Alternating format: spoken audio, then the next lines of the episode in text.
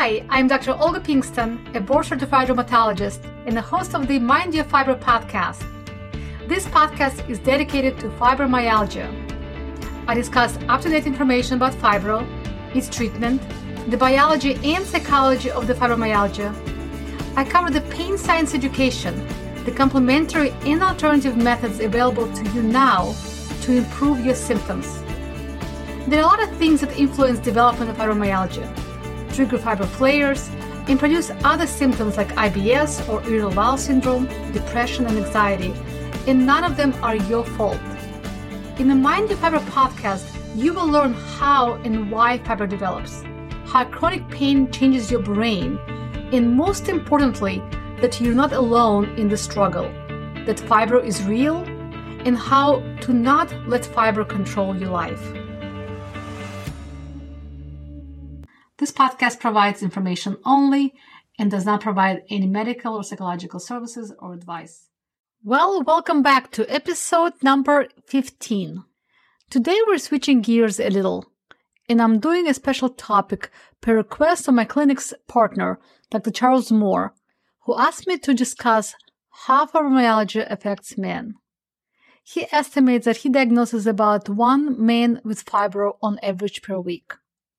Of course, all rheumatologists diagnose fibro. I still remember my first male patient with fibromyalgia when I was doing my rheumatology training at the Mayo Clinic, and he had some of the most severe symptoms of fibromyalgia I've ever seen. Years before, this man had a terrible accident and later developed fibro that with time progressed and was quite disabling. His symptoms were not recognized because he was a man, and he was left undiagnosed for years. It was disheartening to see this grown man cry in my office. Although fibromyalgia affects more women, about 10% of fibromyalgia patients are men. I think it is underreported and underdiagnosed. Per one study, 20 times more men appear to have fibromyalgia symptoms based on their survey response than had been diagnosed, while three times more women reported fibromyalgia symptoms than they were diagnosed. I think there are many reasons for such difference. Some conditions are more common in females, not only fibromyalgia, but migraines, IBS, thyroid and autoimmune conditions, for example. Women also have a lower pain threshold and resilience to stressors. Hormones play a role, as well as the general nervous system makeup. But also, there are other reasons for such difference. According to one study by the Cleveland Clinic, close to 60% of men don't regularly see a doctor, going only when they are seriously ill. I've been told by many male patients' wives who said to me that they had to drag their husband to see a doctor. I also worked at the VA or Veterans Affairs Emergency Department for years, and I can tell you some stories. When men are tough, but veterans, tougher, and they still don't want to see doctors. The survey also found that only 3 in 5 men get annual physicals, and nearly half of the 500 men surveyed said their health is simply something they don't talk about. Only 7% reported talking about their health, meaning the other 93% do not. Also, 72% of men said they would rather be doing household chores, like cleaning toilets, than going to the doctor. 65% of responders said they avoid going to the doctor as long as possible. 20% admitted they aren't always honest with the doctors about their health. So, no wonder women live longer, men live more years of bad health, and have higher suicide rate. So, in the past, fibromyalgia diagnosis required tender point count, where doctors would check 18 specific spots on the person's body to see how many of them were painful when pressed firmly. At least 11 of these 18 points had to test positive for tenderness to diagnose someone with fibromyalgia officially. Though the criteria change in tender points alone are no longer used to diagnose fibromyalgia, women in general tend to have more tender points than men. So if your doctor is still checking for tender points for the diagnosis, your fibromyalgia may be missed. Also, some studies show that men have less pain all over, Again, a common way doctors describe and diagnose fibro. So you may have fibromyalgia without pain all over and with no tender points on exam. A general societal belief is that a man needs to seem strong and tough it out. Men may feel they're not supposed to complain about pain. They have to be stoic, which may delay or prevent a diagnosis of fibromyalgia. So here's the dilemma in diagnosing men with fibro. If men don't talk about their health and symptoms, if they don't go see their doctor, and when they finally get to see one, they don't want to talk about their pain or symptoms. And they're also not tender on exam and don't have pain all over. They're likely not to be diagnosed with fibromyalgia. Also, it is often assumed that fibro is girl only disease, so many doctors don't even consider it when men talk about their pain. So listen up, men, or probably women who are more likely to listen to podcasts and see doctors. So please listen and tell the men in your lives. Fibro is real. Male fibro is real. There is no doubt. I often tell my patients if the United States military, the VA, gives out disability benefits based on the diagnosis of fibromyalgia, it has to be real, right? So no doubt it is real and men can have this diagnosis. So we're going to cover how fibromyalgia symptoms differ in men and women. Then we're going to discuss the impact of fibro on men's lives, relationships, and interactions with their healthcare providers. So what are the risk factors of developing fibro in men? Actually, aside from gender, very similar risk factors to women, with the major being chronic pain due to any other condition, like chronic back pain or headaches. A close relative with fibromyalgia, like your sister or mother, for example. Sleep issues. Now, this is a big one sleep apnea. Obstructive sleep apnea is far more common in males than females, and it is a common fibro trigger. Actually, sleep apnea triggers fibromyalgia more commonly in men than women. Other risk factors are chronic or persistent stress, history of trauma, injury, PTSD, and obesity. Here is a scenario I've seen in my practice in several patients. A male patient in his 40s or 50s with years of preceding stress, often overweight, caretaker, father, and a workaholic. He had a trauma such as a work accident, car accident, medical complication or painful procedure, or stressful event of some sort like a divorce or loss of a child or spouse. Injury often needed hospitalization or surgery, followed by a lengthy rehabilitation, loss of function, or maybe even a loss of employment. Anxiety and depression often either preceded the triggering event or developed later. Sleep is disturbed. So the initial injury or surgery healed, but the pain persisted, and over time, evolved to more widespread, persistent pain that may come and go, have a good and a bad day pattern initially, but later likely to progress to more constant pain by the time it is diagnosed. Men tell me they have bad and worse days, almost never good days. I often hear men tell me they have an explanation for everything, of course. I'm in pain. I had an injury, surgery, trauma. Of course, I'm in pain. I can't do anything about it. I'm stiff because I don't move.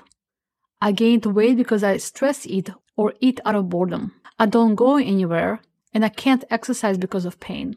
Now I'm depressed because I can't work. I have anxiety because I can't support my family. I worry too much or have sleep apnea so I don't sleep well. So I'm too tired to think clearly. And this run around mental work of explaining symptoms in their head not telling the family or doctors that, that the hurt may go on for years. At work, they also don't complain because they look fine. They look like nothing is wrong.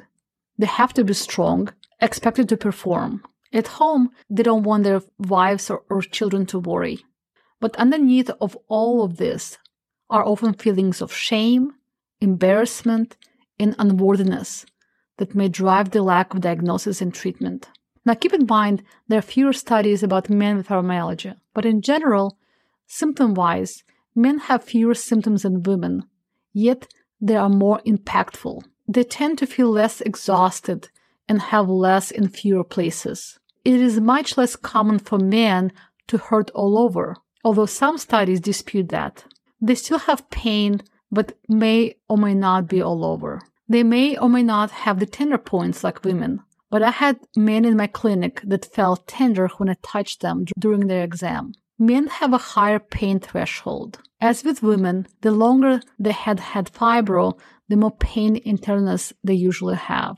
Men do not have IBS or irritable bowel syndrome as often. They may or may not have it, but women almost universally have bowel issues. Often, though, they can dismiss upset stomach, bloating, or constipation to something they've eaten. But in general, I see IBS more often with women.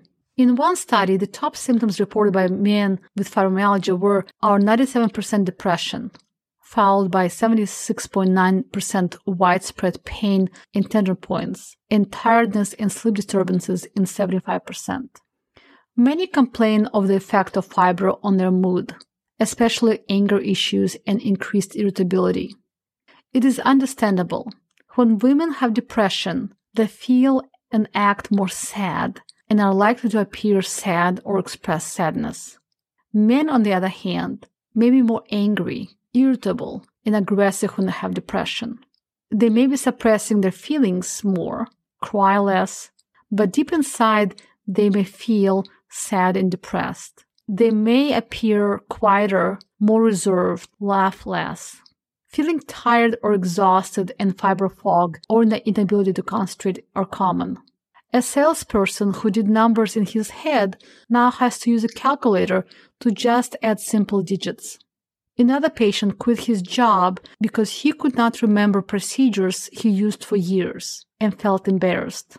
Overall, men with fibromyalgia report more severe symptoms than women with decreased physical function and lower quality of life. I suspect it is likely due to delay in the diagnosis and treatment. The longer men put off seeing the doctor, the more they put themselves at risk of developing worsening symptoms and complications that can affect their work, hobbies, and relationships. And it is not just fibro, but other chronic diseases as well, like diabetes or high blood pressure. So we talked about the triggers, the symptoms, and the diagnosis. Now let's talk about the impact of fibro on the quality of life. I see in my clinic what I also read in the literature. Men's identity is more tied to their ability to work than women's. Women tend to wear many different hats and identities. Men often find self-worth or value by their job. Fibro pain can interfere with job performance people aren't nearly as sympathetic towards the men with fibromyalgia at work. Men told me that their job often requires them to suck it up and deal with the pain, or they have to work regardless of how they feel. They are the breadwinner.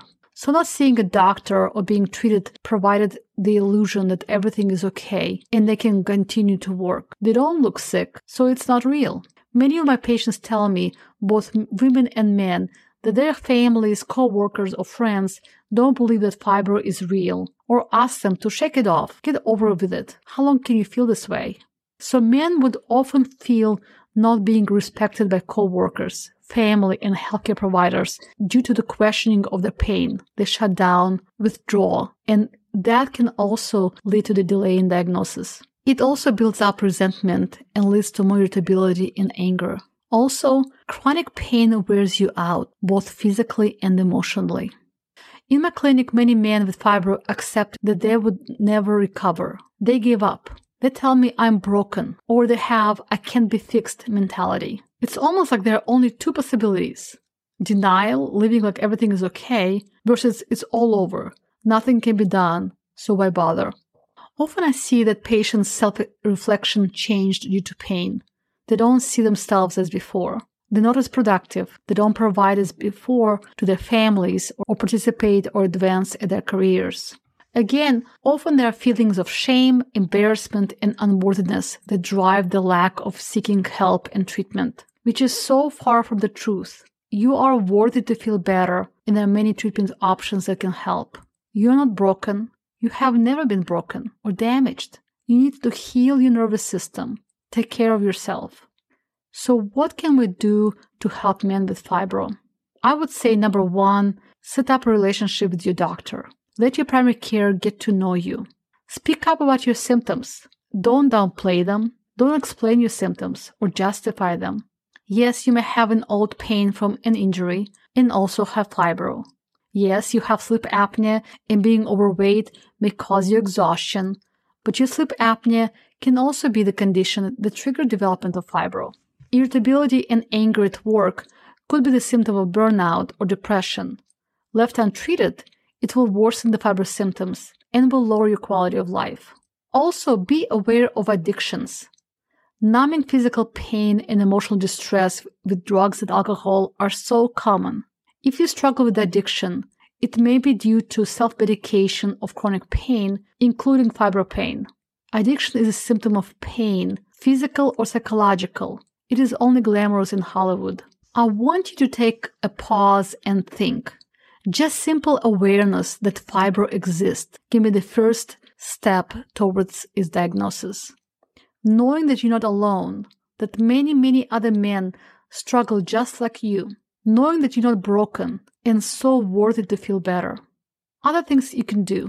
Look at your nutrition and vitamin levels. Many of my fibro patients have also underlying nutritional deficiencies, even while being obese and malnourished. Many consume too many comfort foods because they feel sluggish and need for comfort. Many are very low on vitamin D, with vitamin D deficiency symptoms contributing to body pain and tiredness. Also, many men and women drink a lot of soft drinks, often with caffeine, with hopes to be more alert. But not only it contributes to obesity, poor sleep, but also poor absorption of nutrients and vitamins. Also, treating depression, anxiety, and PTSD are extremely important. Mental health affects physical health. Your body and mind are connected. Working with a psychologist, with therapist, addressing the issues not only of depression, but low self esteem, relationships may be scary at first, but so worth it. There are many male therapists available to help. Many specialize in trauma, relationships, addictions, sexual difficulties, and chronic pain. Also consider working with a life coach. Life coaching is a goal oriented and future oriented. Look for a well trained coach, for example, certified by the Life Coach School. Life coaching can help with weight loss, eating habits, processing emotions, goal settings, etc. It can be a start if you're afraid to start working with a therapist, but it does not replace therapy. If you were diagnosed with fibro, it means that likely you had several years, if not a decade, of suffering and you need a team to get you up. You need all the help that you can get. What got you here will not get you there where you want to go. You cannot continue doing the same thing and expect different result. I often give my male patients an analogy that most can relate.